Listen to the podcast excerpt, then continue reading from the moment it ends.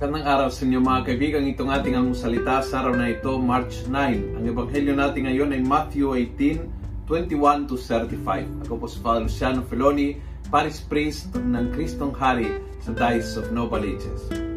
Sabi ng ebanghelyo, They were extremely upset and they went and reported everything to their Lord.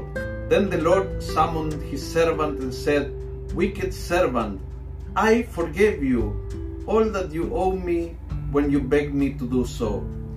Weren't you bound to have pity on your fellow servant as I had pity on you?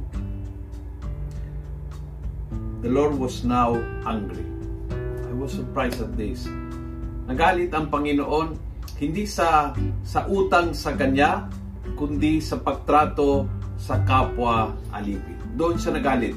Hindi siya nagalit sa may utang sa kanya Actually, mahabagin siya, hindi, hindi humingi ng kapatawaran at pinatawad ng todo. Ganyan po ang ating Panginoon. Ang puso ng Diyos ay bago kang humingi ng sorry ay pinatawad ka na niya. Hindi siya nasasaktan sa kasalanan laban sa Kanya, kundi nahahabag at uh, naaawa sa ating, sa kalagayan nating.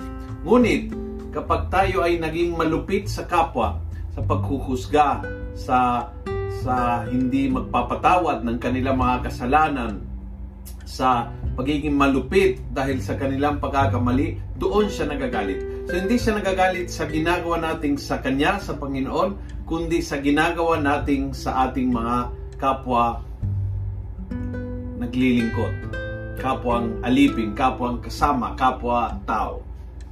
Maganda hong pagnilayan at magandang humingi sa Panginoon ng biyaya na huwag nating saktan ang kanyang puso sa pamamagitan ng magiging malupit sa ibang tao. Huwag natin saktan ang puso ng Diyos sa kakulangan ng ating kapatawaran. Kung nagustuhan mo ang video ito, please pass it on. Tag people, share with your friends. Punuin natin ang good news ng social media. Gawin natin viral araw-araw ang salita ng Diyos. God bless.